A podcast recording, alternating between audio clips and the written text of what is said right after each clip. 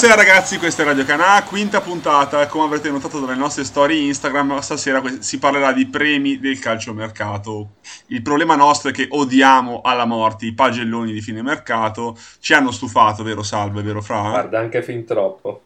Per cui diciamo che abbiamo eh, cercato di passare oltre i pagelloni che sono uguali per contenuti e per per qualunque testata, sia la sessione invernale che quella estiva, cercavamo di dare i nostri premi del calciomercato, che io, ragazzi, passatemi il nome, li ho chiamati 555 Awards, in una maniera un filo autoreferenziale. Quasi un filo autoreferenziale. Penso che ci, penso che ci perdoneranno, tutto sommato, dai. Comunque, mm, prima di passare ai premi, ai 5 premi che abbiamo assegnato, ci tenevo a dare spazio alle risposte che abbiamo ricevuto al nostro sondaggio su Instagram. Abbiamo chiesto appunto quale fosse l'acquisto top della sessione e quale l'acquisto flop.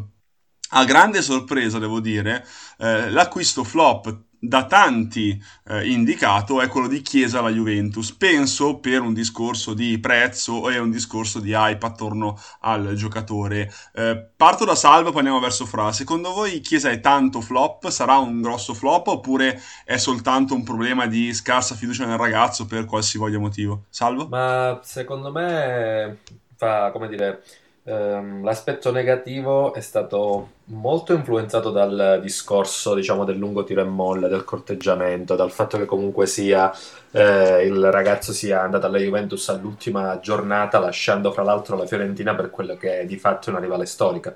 Per quanto anche lì gli affari Fiorentina e Juventus sono stati diversi dai tempi di, di Baggio in giù. Detto questo, non sono d'accordo sul fatto che possa rivelarsi l'acquisto peggiore di questo calciomercato, tanto più che per quello che è l'attuale ruolo, ehm, l'attuale schema della, della, Juventus, per la sua posizione in campo, dove di fatto comunque la Juventus aveva bisogno di un ricambio eh, dopo l'addio di Douglas Costa e per il lungo corteggiamento che c'è stato, eh, sono convinto che comunque se si ritaglierà uno spazio degno e farà il suo in maniera eh, più che discreta. Anche perché se parliamo della cifra in sé, è vero che sono stati 60 milioni, però sono in 4 anni, cioè alla fine è molto ben dilazionato il pagamento e non dico che non pesi alle casse della Juve, però sicuramente non è eh, l'acquisto monster che tanti descrivono in realtà. Sì, ma in realtà cioè, ormai se fai che mh, tutto questo calciomercato è stato costellato da operazioni di questo tipo, dove eh, per la scarsità di contanti, per difficoltà comunque sia a mettere a bilancio una cifra così grossa, i club si sono mossi nella, nella direzione di fare acquisti dilazionati, esempio anche Tonali ad esempio, al Milan. Eh, sì. L'idea comunque sia di acquistare un giocatore, a mio avviso, di indubbio valore, perché parliamo di un ragazzo che ha, sta per compiere 23 anni e che di fatto è nel giro delle nazionali da 3 anni o giù di lì. Sì, cioè, sì. Parliamo di una futuro, una futuro pilastro della nostra nazionale. Stare lì a discutere sul fatto che, mh, mm, come dire, possa essere un flop. Mi Vada o meno investito su di lui. Poi possiamo. Un discorso diverso è dire avrà un impatto clamoroso, sarà come dire. Ecco, quello sicuramente forse chi ci ha risposto forse si è fatto condizionare molto più da questo che dal resto. Fra invece, secondo te? Diciamo che l'aver acquistato un giocatore a una cifra così alta, perché nonostante non sia la cifra più alta del mercato degli ultimi anni, 60 milioni non sono proprio due spicci, diciamo. Esatto eh, ha comunque un peso importante, per cui il problema di Chiesa non è il talento, non è nemmeno secondo me l'ambientamento, è proprio la, l'aspettativa. Tu passi da una realtà come la Fiorentina in cui bastava fare poco più del 6 per essere un fuoriclasse, soprattutto negli ultimi, nelle ultime due stagioni, a una realtà come la Juventus in cui al primo passaggio sbagliato comunque ci inizierà il malumore. Vai a sostituire un giocatore che, se per quanto fa- a fasi alterne ha fatto, fatto, bene come Douglas Costa, quando ha giocato comunque raramente aveva deluso, soprattutto fino alla stagione scorsa. Flop difficilmente potrà rivelarsi un flop perché il tipo di giocatore l'abbiamo visto. Il vero problema sarà capire in che condizioni fisiche è. Prezzo, sì, ma soprattutto in che, con, in che, condizioni fisiche è Chiesa, perché comunque gli ultimi anni ha avuto problemi. Onda tempo fa, il problema è anche l'incubo Bernardeschi, cioè tu comunque hai appena preso qualche anno fa Bernardeschi dalla Fiorentina pagandolo una signora cifra e non avendo in una zona di campo simile, tra l'altro, e non avendo grandi riscontri. Beh, Bernardeschi adesso l'ipotesi è metterlo a terzino, per cui... O metterlo in panchina, dirà Salvo, sento l'eco da lontano che arriva. Guarda, faccio che soprassiedo e va bene così. Dai, passiamo ai premi, anche ragazzi. Perché, almeno... No, no, scusa, proprio parentesi brevissima, anche perché ne parlavamo anche lì fuori onda nei giorni scorsi. Il fatto che fosse uscita la notizia che potesse andare a Lione per far arrivare a War e ha rifiutato. Eh, diciamo che non te lo rende simpatico, ecco. Comunque, dai, passiamo ai premi, passiamo veramente alla cacciara, non queste cose da persone seriose, quali noi non siamo. Passiamo ai premi. E, e abbiamo collezionato questi cinque premi, lo diciamo ai nostri ascoltatori, che diciamo, racchiudono un po', un po', il nostro spirito di eh, diciamo, prendere anche un po' in giro l'ambito del calcio mercato che tanto teglia le nostre estati, ma soprattutto per dare un po' la nostra visione in maniera un po' diversa sugli acquisti appena fatti. E un premio a cui tengo particolarmente, ragazzi, e io lo mi potrò vantare un giorno di averlo inaugurato, è il premio Luca Rossettini. Luca Rossettini, che per chi non lo sapesse, uno dei giocatori che forse è più retrocesso nella sua carriera, eh, ben quattro volte tra Siena, Cagliari, Chievo e Lecce. Questo premio noi lo assegniamo di fatto al calciatore che, eh, nonostante sia avvezzo alla retrocessione o comunque alla bassa classifica, puntualmente viene eh, ripescato dalla Serie A in qualche, in qualche realtà. Voi eh, a chi lo avete assegnato? Poi vi dico la mia, ci, vuole... ci ho messo un po' ad arrivare a, al vincitore, ma io ce l'ho fatta. Allora, guarda, io ti dico i miei, poi, come dire, vediamo anche se, se Fra è d'accordo o meno. Eh, I miei non hanno avuto una grossa storia, come dire, di, di retrocessioni come il buon Rossettini, però, nel senso se la sono giocata discretamente. E aggiungo il fatto che non mi stanno particolarmente a cuore per il fatto che non gli riconosco questa, come dire, questa classe particolare. E sono due giocatori del Benevento, il buon Ionita, eh, centrocampista di buoni livelli, diciamolo così. Vabbè, per la bassa classifica è un signor giocatore, tutto sommato. Guarda, non, non discuto perché comunque non gli pago io lo stipendio, quindi va bene così. e... E anche lì il, al, al, secondo posto metto il buon Lapadula, al quale, come dire, eh, viene accompagnata quella fama di, di bomber di provincia, dalla quale io Vabbè, allora, lui aveva detto in Serie C ha fatto molto bene, in Serie B ha fatto serie molto bene, in Serie A si è ritagliato un piccolo spazio a Lecce e qualcosina al Milan, insomma. Sì, vabbè, ma se, cioè, allora a quel punto dovremmo innalzare templi a Riganò. Per quanto mi riguarda, Svok dovrebbe già essere santo. Eh, a quel punto sì, scusa, cioè di cosa stiamo parlando? Fra invece? Ma allora, io ti dico due nomi. Il primo è una scelta di cuore ed è Edoardo Goldaniga. Ah, rosa nero nel cuore. Esatto, ma per scelta personale io ricordo Goldaniga e quel Palermo partito con grandi speranze, grandi aspettative, finito malamente in Serie B, in cui tra l'altro povero Goldaniga fu uno dei pochi centrali difensivi di quel Palermo in grado di metterci una pezza quando poteva. Era un po' acerbo. Tra l'altro non, non mi ricordo il nome, ma c'era quel centrale cileno che era una pipa al sugo clamorosa. Labrin, tipo. Sì, l- sì ma, ma cosa abbiamo visto quell'anno a Palermo? Un, una pippa in, in, un insieme di pippe, era difficile sceglierlo. Se non dicevi che era cileno, difficilmente l'avremmo preso, probabilmente. E il secondo nome che ti dico a malincuore perché io devo essere onesto, un, avevo un feticcio per lui in tutte le squadre di FIFA e in tutti i fantacalci, era Luca Marrone. Luca Davvero? Marrone, Ti piaceva Luca Marrone? Perché era il giovane di buone speranze che poteva giocare a centrocampo in difesa, ma quel, col Verona me lo ricordo e quel Verona mi ha fatto perdere un po' di... Luca Marrone, se non sbaglio, è sceso col Verona. Se non ricordo, o forse era appena salito, non mi ricordo. Poi si è fatto, è il Crotone adesso, e forse Frosinone, ricordo male. tra l'altro, o Carpi. Frosi... No, Frosinone o Carpi? Frosinone. Una delle due, non mi ricordo. Comunque sì, ha bazzicato la bassa classifica eh, ben volentieri. Diciamo che questa stagione probabilmente non ha scelto proprio la... Non, per lui non c'è la squadra più forte della, della Serie A, per cui sarà in lotta anche quest'anno per la retrocessione. E tra l'altro dalla stessa squadra io ho pescato Rispoli, eh, perché di fatto Rispoli è retrocesso con il Palermo e con il Lecce, ha scampato il fallimento del Parma perché è andato via a febbraio andando poi a Palermo e quindi Rispoli è in pieno il premio Luca Rossettini per me di quest'anno. Mi spiace anche dover citare un giocatore che io in realtà stimo, che è Nicolas Viola, che poverino nelle sue eh, tre eh, pre- presenze in Serie A con Regina Palermo e Benevento è sceso sempre, ma in realtà lui è un buon giocatore secondo me, un buono specialista che potrebbe fare le fortune del Benevento quando rientrerà dall'infortunio al ginocchio. Passando al secondo premio, che è un altro premio secondo me che merita grandi menzioni, che è il premio pensione d'oro, perché ci sono un sacco di giocatori sparsi per la Serie A che continuano a percepire un lauto stipendio nonostante non siano più esattamente al centro del progetto tecnico. Eh, io qua pugo ogni dubbio, secondo me Chedira è cintura nera secondo danno di pensione d'oro perché prende 6 milioni all'anno, sta rifiutando qualunque destinazione oltre alla Juve e si è incatenato a Vinovo come disse di fare Bonucci a suo tempo. Salvo cosa ne per pensi? motivi diversi però, se non ricordo Per motivi male. diversi. Eh, guarda, io vado, come dire, oltre i grandi club che avrebbero comunque sia signori giocatori con signori stipendi. Eh, ti dico così, un nome, il primo nome mh, significativo che che vede in una squadra media ed è il buon Saponara che si ritrova per l'ennesimo anno comunque sia a tornare a Firenze dove penso che più fuori progetto di così ormai non so cosa, cosa dovranno abbastanza, fare. Abbastanza, E anche quest'anno prenderà il suo bel stipendio, sapendo fra l'altro, a mio modesto avviso, che a gennaio, se non prima, se non riesce già prima, dovrà rifare le valigie e trovarsi un'altra squadra.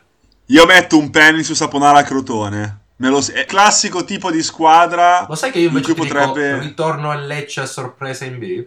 In B? Eh, potrebbe starci, sarebbe sicuramente una roba interessante da vedere. O al Parma, sai che il Parma c'è anche già stato. Sì, sì. Anche se in realtà è un po' fuori target perché, come si chiama, il DS Carli ha comprato un sacco di giovani di belle speranze perché non penso che Saponara finisca da quelle parti. Fra invece? Io mi gioco il jolly con Kolarov cominciando a citare i nuovi giocatori interisti che probabilmente Quindi iniziamo falliranno. a citare quelli che potresti trovare in mille diversi premi. Esatto, che purtroppo da interista preferirei non averli in questi premi, però mi gioco il jolly con Kolarov che è un giocatore arrivato a una determinata età, è vero, non sarà una, uno degli acquisti peggiori del calciomercato perché comunque per quello no, che l'hai pagato e tutto quanto, la storia che ha, direi che va più che bene però difficilmente sarà. Eh, anche... si porta a casa uno stipendio comunque abbastanza interessante, penso esatto. intorno ai 2-3 milioni, non mi ricordo esattamente. Diciamo che per scelta personale preferirei averlo come pensionato d'oro piuttosto che titolare inamovibile a 35 anni. Beh, no, titolare, io sono dell'idea, e Salvo lo sa, che il caro vecchio Bastoni alla fine della fiera devo dire, si troverà il suo bel posticino, bello ricamato e, e Kolarov alla fine giocherà da alternativa, anche perché Bastoni va detto che ehm, può anche fare la riserva di De Vrij, per cui penso che alla fine nel computo totale vedremo più presenza e minutaggio di bastoni che di, che di Kolarov. Eh, quindi io ho citato Kedira, però in realtà sul podio meriterebbero un posto sia Milik, palesemente in, in rotta con Napoli a 2,5 milioni all'anno. Nainggolan non è esattamente una pensione d'oro perché comunque penso che qualche minuto Conte glielo faccia fare quando ritornerà dal, dal Covid e parere personale, salvo lo sai, ho scommesso a Fantacalcio su Nengolan perché a gennaio sono sicuro che finirà il Cagliari. La tua profonda speranza e la preghiera che lanci Profonda speranza in un centrocampo di grandi provinciali. Eh, Poi se vuoi mi gioco il secondo jolly in questo momento Scione. con un giocatore che non, che non sarà un panchinaro ma che avrà un rendimento da panchinaro che è il buon Samuele Longo. Eh, ma lungo al Vicenza, ormai. Cioè, Vicenza mi gioco il jolly per la bizzona. Mi gioco il jolly per la bizzona. ah, è molto bizzona. Perché dovete sapere, ragazzi, per chi non ci segue abitualmente, che la nostra rubrica di B si chiama onorevolmente Bizzona, in onore sempre del caro vecchio Ronzo Canaglia, da nome anche al nostro caro podcast. Eh, poi c'è un premio, ragazzi, che fuori onda ha aperto dei dibattiti comunque. Primo fido, cioè, primo fido l'avevamo un po' istituito per il giocatore che ha seguito un po' il suo allenatore mentore in questo calciomercato. Ce ne sono tanti, più di quelli che pensavamo. Eh, mi viene in mente un nome minore che è Bakayoko che ha ritrovato Gattuso, ma in realtà ce ne sono ah, almeno altri due ben più impattanti nella categoria, no? Salve Fra?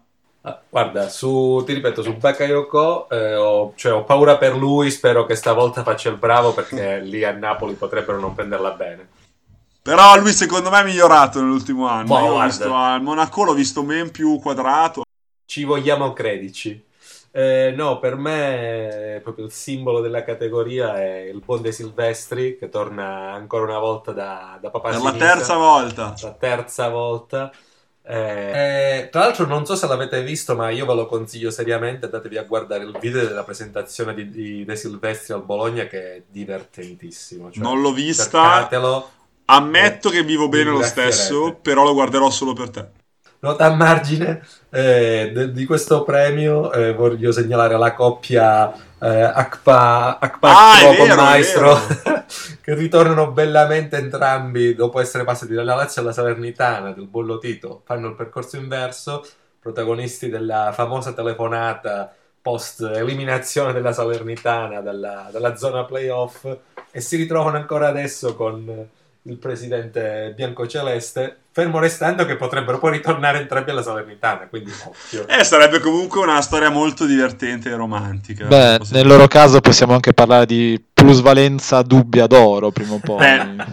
No, io purtroppo mi gioco il premio Vidal, per me il premio fido sarà Vidal eh, è un giocatore che è stato inseguito per troppi anni da, da Conte, non c'è mai arrivato, ci ha sempre provato, merita di vincere un premio solamente per i tentativi, solo per i tentativi fatti e finalmente portati a termine. Io invece ragazzi cito la, il coronamento della romantica storia tra Linetti e Giampaolo, perché Giampaolo quanto ha voluto Linetti Dio lo sa, eh, lo ha scelto al Torino che di fatto è un buon mestierante Carolinetti, non è neanche un brutto giocatore, è un bel motorino, cioè, ha buoni inserimenti, però mi sembra l'ardore con cui l'ha voluto Giampaolo, mi sembra che vada oltre il raziocinio calcistico, è qualcosa proprio di amoroso e quasi, eh, e quasi inspiegabile se vogliamo, perché è reputato forse al di sopra delle sue reali capacità. Raga, passiamo al premio usato sicuro, che è un altro premio che comunque vede tanti giocatori eh, poter essere generalmente richiamati da altri premi già citati, perché parlavamo prima di Kolarov che di fatto per Conte potrebbe essere un usato sicuro. Io citerò in questo frangente Vidal, che Fra ha citato nel premio Fido come di fatto un giocatore di assicura affidabilità che Conte ha voluto e ha ottenuto. Io lo metto nell'usato sicuro per lo stesso motivo fondamentalmente, perché se nel Fido è cruciale il rapporto giocatore-allenatore, nel primo usato sicuro l'allenatore, diciamo così, potrebbe aver scelto qualunque giocatore anziano per la sua affidabilità. E Vidal, secondo me, all'Inter, nonostante eh, qualche critica relativa magari al, al temperamento e a non essere più il Vidal della Juve, penso che sarà molto utile all'Inter nel ruolo di mezzala o chi lo sa anche da trequartista se Conte passerà chi lo sa, al 3-4-1-2. Ehm, Vidal che tra l'altro scorso anno ha fatto comunque i suoi 8 gol in un Barcellona abbastanza incasinato tra il cambio allenatore e un ambiente che a ben ricordare non è esattamente tranquillo e beato. Chi sono invece i vostri usati sicuri, ecco, salvo e poi fra? Uh, per me l'usato sicuro perché richiamato ancora una volta da una squadra tendenzialmente in zona salvezza per dare anche quel tocco in più in una rosa che come dire, ha fatto il passaggio dalla serie cadetta è Luca Cigarini che dopo, anzi per l'ennesimo anno prova a rilanciarsi eh, andando così ad occupare la sua classica posizione da metronomo barra recupera palloni eh, in una squadra che comunque sia dovrà dare più del suo per portare a casa la salvezza. Anche perché Zanellato per quanto sia un ottimo giocatore del Vaio Milan ha bisogno di una spalla più esperta per poter eh, eh, diciamo, tirare avanti la carretta della mediana del Crotone. E Crotone che però vanta, a, dispetto delle altre due neopromosse, un centrocampista di sicuro affidamento che è Benali, che ha già fatto la Serie A e l'ha già fatta bene nonostante la, la retrocessione però diversa dai. sì giocava un passo più avanti ma comunque nel 3-5-2 di Stropa potrebbe comunque far da raccordo in qualche maniera eh, tra centrocampo e attacco. Eh, Fra? Io mi gioco il, il, premio Fido praticamente perché scelgo di Silvestri, che è un giocatore che, come ha già parlato... Quindi invertiamo Vidale De Silvestri. Esatto, per cui in realtà le idee sono sempre quelle, diciamo. E poi gioco il, mi gioco anche Borca Valero alla, alla Fiorentina, che da svincolato secondo me è un ottimo, se non grande acquisto e l'ultimo è Badel, che nel centrocampo eh, che comunque sia, ha, un, ha un valore alto per, per, il ruolo che possono dargli. Per cui... Secondo me Badel è quello, eh, paradossalmente il nome mm, forse non, non, ci saremmo aspettati di, di citare, ecco, perché è un giocatore che passa sempre in sordina. Eh, per quanto sia un lento cronico probabilmente lento anche a pensare. In realtà, come in quel ruolo di schermo, penso che sia uno dei più affidabili per le provinciali.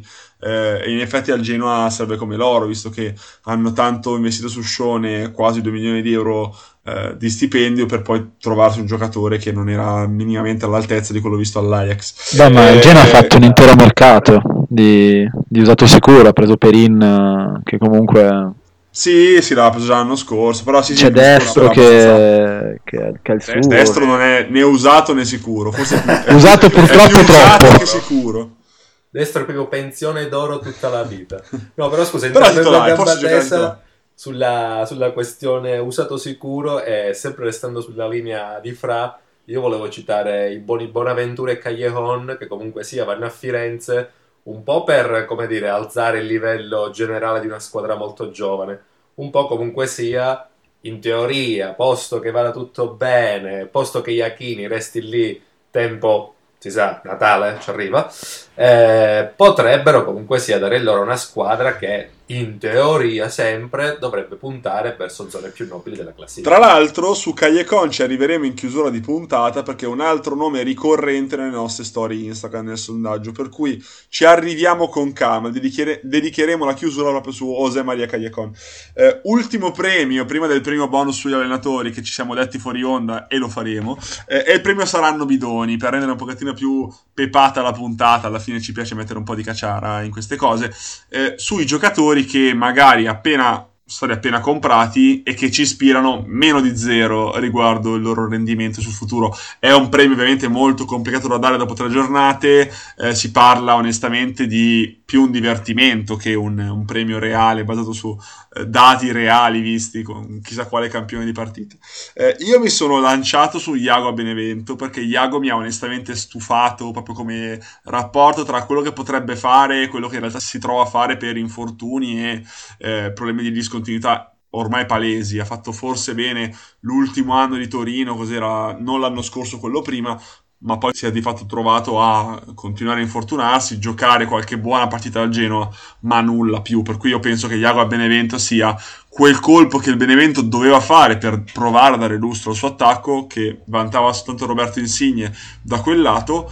Quello io pensavo dare... che ti giocassi la carta generica vanta Insigne e così, nel senso, si esaltava un po' il pubblico in genere, però va bene. Salvo?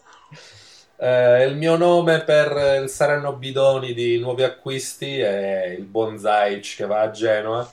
Ma eh, più mi, che per... mi stupisce questa cosa. Tu sai che io sono sì, un ma guarda, più che per il giocatore in sé, che per carità avrà lasciato anche un buon ricordo nella sua esperienza precedente all'Empoli. Era stato cercato, fra l'altro, anche dal Milan, mi ricordo male, quando avevano preso no, forse, Krunic, no, non so se era il Milan o era un'altra scuola italiana, però comunque no. godeva di ottimi estimatori godeva di ottimi estimatori, torna dal Fenerbahce con le Dove non ha fatto grandissimo. Cioè, neanche, anzi, ti, ti, cito in questo caso un grande giocatore che venuto in mente, cioè le stigmate di Aggi, cioè tipo, cazzo, sta arrivando il fenomeno Calma. dalla squadra straniera che ci risolleverà, ma che di fatto secondo me...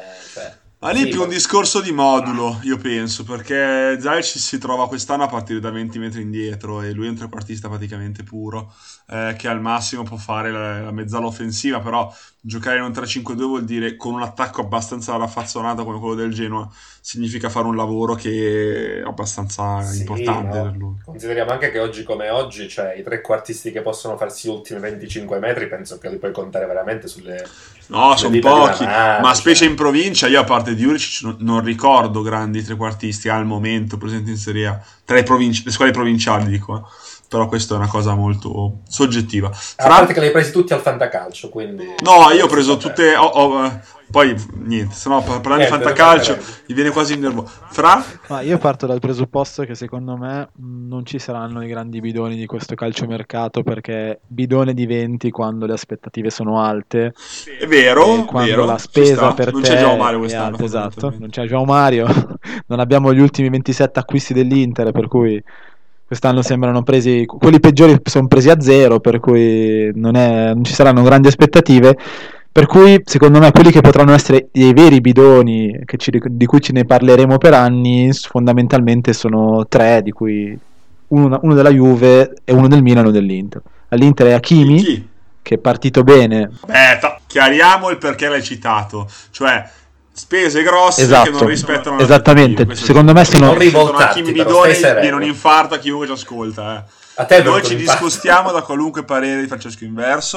di Hakimi per me è uomo da maglietta sulle spalle. Cioè io sì. di Hakimi questa. Però vai, procedi. Però sono, tre gioca- sono i tre giocatori che hanno avuto un rapporto prezzo, qualità e aspettativa che è il più elevato. Hakimi all'Inter è stato pagato parecchio, le aspettative sono alte, quindi in caso anche di un rendimento medio-basso ce lo ricorderemo come bidone, o anche medio. Lo stesso discorso varrà per Tonali e poi per Chiesa ovviamente perché sono le aspettative che possono fregarli, per cui non credo che nessuno dei tre sarà un flop ma chi, quello che potrà essere il premio bidone esatto sono gli unici tre che di questo calciomercato dici. Perfetto. Io ragazzi passerei al premio più che un premio farei un sondaggino internos qual è il primo allenatore che salta? Ma io dico il buon Giovannino Stroppa che non è partito proprio alla grande con il Crotone. E le aspettative o più o meno le prospettive visto che alla prossima affronta la Juve poi diciamo che il campionato non va proprio in discesa. Juve con cui ha pareggiato due anni fa, eh, ti ricordo. Per cui sì, con Rovega no. di Simi anche. Cavolo, gran bel gol fra l'altro, vorrei, vorrei ricordarlo. Però lo, lo, ricordo così, ma come dire, no, non, no, vedo, non, lo vedo molto saldo da qui. Però va detto una cosa, prossimo. Crotone e Spezia potrebbero anche decidere che tanto meglio non si può fare, per cui tenere l'allenatore fino alla fine sarebbe una scelta che comunque mi aspetto più dallo Spezia che dal Crotone, onestamente. Però questo è. Fra? Ah, io onestamente è una bella lotta perché i sopracitati sono, sono tra i primi candidati, però non voglio dire i vostri stessi nomi, per cui mi gioco un, un esperto dell'esonero che è Inzaghi. Pippo. Inzaghi, Inzaghi chi? Pippo. Filippo? Sì. Ma, ma sai che in realtà io non la vedo così male? Ti dico la verità, Inzaghi secondo me, che in realtà è stato soltanto a Bologna lui, eh, lui ha fatto, primavera del Milan ha fatto un gran lavoro perché aveva una generazione di medio livello che ha portato a ottimi livelli, eh, si è trovato al Venezia a fare un buon campionato, eh, però ha fatto una scelta totalmente infelice di passare da una lotta playoff in Serie B a una Serie A in cui c'erano anche delle pretese, perché Bologna non è che doveva salvarsi, doveva fare un buon campionato di salvezza tranquilla.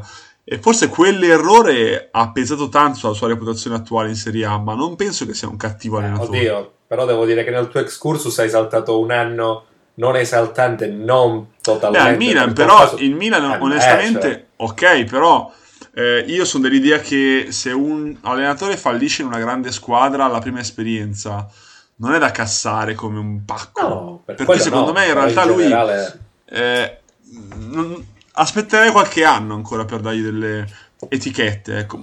Personalmente io vedo molto più in difficoltà, più del Benevento, eh, squadre come il Parma che ha cambiato un sacco di membri della rosa dirige- e, e dirigenza e proprietà, quindi ha, ha, preso Carli al posto di Faggiano e ha messo una nuova proprietà eh, al posto di quella precedente, con un sacco di giovani argentini, qualche uomo d'esperienza come Osorio Ciprien, eh, però in realtà il Parma manca quasi di anima perché davanti si trova ancora con Gervigno che non si sa che fine fa perché ogni anno rimane, non rimane, va in Arabia, sta in Italia, non si capisce. Eh, Caramo che comunque ha una testa mezza matta, Inglese sempre rotto, Cornelius ottimo giocatore per una squadra del genere ma che senza rifornimenti non può molto. Per cui Liverani o dà un grosso restyling alla squadra o ha una grande fiducia da parte della dirigenza al primo risultato negativo o potrebbe essere tranquillamente il primo nome che salta. E anche Gotti, Gotti io ho grande fiducia nell'allenatore Gotti, nel senso che lui secondo me è uno molto quadrato, anche nelle interviste si vede molto pacato, molto sereno, sa quello che fa eh, però anche lì De Paul rischia di perdere a gennaio. Hanno preso Deulofeu dal Watford, che potrebbe essere l'unico uomo di qualità della rosa. Hanno perso Fofana in maniera abbastanza assurda perché sto Fofana sceglie dove andare a giocare praticamente per 15 milioni, che erano tipo una parte della, dei soldi che voleva l'Udinese. Beh, per contanti cui, però, quindi buttare no, no, chiaro, però tipo anche Striger Larsen è fuori fino a metà ottobre, cioè a fine metà novembre, cioè ci sono un po' di oh, situazioni guarda. abbastanza da regolare. Musso si è fatto il menisco. Io comunque Gotti, sia... rischierà, Gotti rischierà di pagare un rendimento di squadra che non dipende dal suo modo allenare, forse più dalle essenze che ha avuto. Sì, però rispetto a Liverani, per esempio, Gotti ha il vantaggio di avere una formazione con dei giocatori che, ad esempio, parlando della, della Gazzetta di agosto, quelli che ti mettevano nella Gazzetta di agosto come titolari in stampatello il Parma non ha un titolare a parte Ciprien dal mercato praticamente alla sua formazione tipo di base. Forse Osorio forse. è un giocatore che non conosco abbastanza ma di base la, la formazione era, era, quella dell'anno scorso Sepe, Lorini, Jacoponi, Bruno Alves poi Hernani, ce ne sono i Curti Kuczka Inglese e Gervigno l'hai tirati su in ballo è una squadra che comunque rimane sta, statica non nemmeno stabile rimane proprio statica anche perché Kurtic e Kuczka mi imbroccano uno tra, Valente, tra Valenti e Brunetta i due argentini che hanno preso giovani però onestamente sarebbe un po' salto nel buio che il nostro Giacomo Bianchi esperto di calcio argentino ci ha detto bravi entrambi però boh vediamo quindi le, le, anche lì si parte non proprio al massimo della vita. Eh, diciamo che tra il, il, primo allenatore che salta, salta quest'anno difficilmente sarà per dei meriti propri, ma per rose Probabile, è probabile. O defezioni da infortuni come nel caso di Gotti oppure Lo stesso Inzaghi, battute a parte, ha un Benevento che sì, ha qualche aspirazione, sì, ha una rosa che si salva nel complesso però. Eh. Sì, secondo me è la rosa che alla fine troverà la sua quadra in qualche modo. Lo spero per lui perché comunque Inzaghi è sempre simpatico. Anche, anche perché se no rischia di registrarsi come il nuovo novellino, eh? cioè bravissimo a salire dalla B alla A, però dopodiché oh, la categoria la dovresti mantenere, altrimenti fai una brutta fine. Però non per spoilerare, ma abbiamo dimenticato l'allenatore della Fiorentina in questo... Iachini, sì, Iachini potrebbe essere uno di quelli, però lui lo farei rientrare più che altro nella categoria di quelli in cui le aspettative sono molto alte e rischierebbe di fare più che altro un flop, non per forza un esonero. Ammettiamolo, ci, ci mancano Cellino e Moratti, ci mancano in questo mercato, in questa Serie A Cellino e Moratti. E Zamparini. Zamparini no, non ci manca. Allora, chiudiamo la puntata con l'ultimo accenno su Cagliecon perché, eh, come dicevamo nelle nostre storie Instagram, ci hanno risposto che invece uno degli acquisti potenzialmente positivi di questa sessione, a gran voce dei nostri followers, è stato Cagliecon, José Maria Cagliecon. Io vi dico la verità, su Cagliecon ho grandi aspettative per quanto riguarda il professionista Cagliecon come giocatore e come penso, penso che abbia ancora un ottimo stato di forma, però l'unica roba che mi preoccupa un pochettino è la posizione in campo, perché a quanto pare sarà lui il eh, sosia di Chiesa nel 3-5-2 di Iachini, prenderà il posto di Chiesa. Secondo me onestamente è una scelta un po' azzardata perché comunque non ha mai fatto una grande fase difensiva se non nei 30 metri, negli ultimi 30 metri, per cui copriva il 4-3 in maniera tutta sua dando man, diciamo, man forte alla mezzala. Per cui io penso che sia una scelta un po' rischiosa e non mi stupirebbe invece rivederlo qualche metro più avanti, come i tempi dell'Espagnol, magari per un, uno dei 42 infortuni di Ribery, perché Ribery ha purtroppo per motivi di età, non di classe, rischia di saltare molte partite per problemi fisici. Secondo me, messo in quella zona di campo potrebbe essere un grandissimo acquisto. Messo nel 3-5-2 o Iachini studia un modo per coprirgli le spalle in qualche modo o si rischia di avere dei buchi alle spalle di Cagliacon oppure una, un apporto difensivo comunque non di grande garanzia mi è venuto in mente, ditemi se sbaglio, che magari se Amrabat facesse la mezzala destra o il centrocampista di destra e Castrovilli direttamente un 3-4-1-2 qualunque, magari proprio Amrabat e le caratteristiche di Milenkovic qualche metro dietro potrebbero dare quel tipo di copertura alle sollecite di Cagliacon. Però ripeto, sono tutte ipotesi che faccio io in questo momento, però Cagliacon onestamente a me piace come profilo di giocatore. Per voi?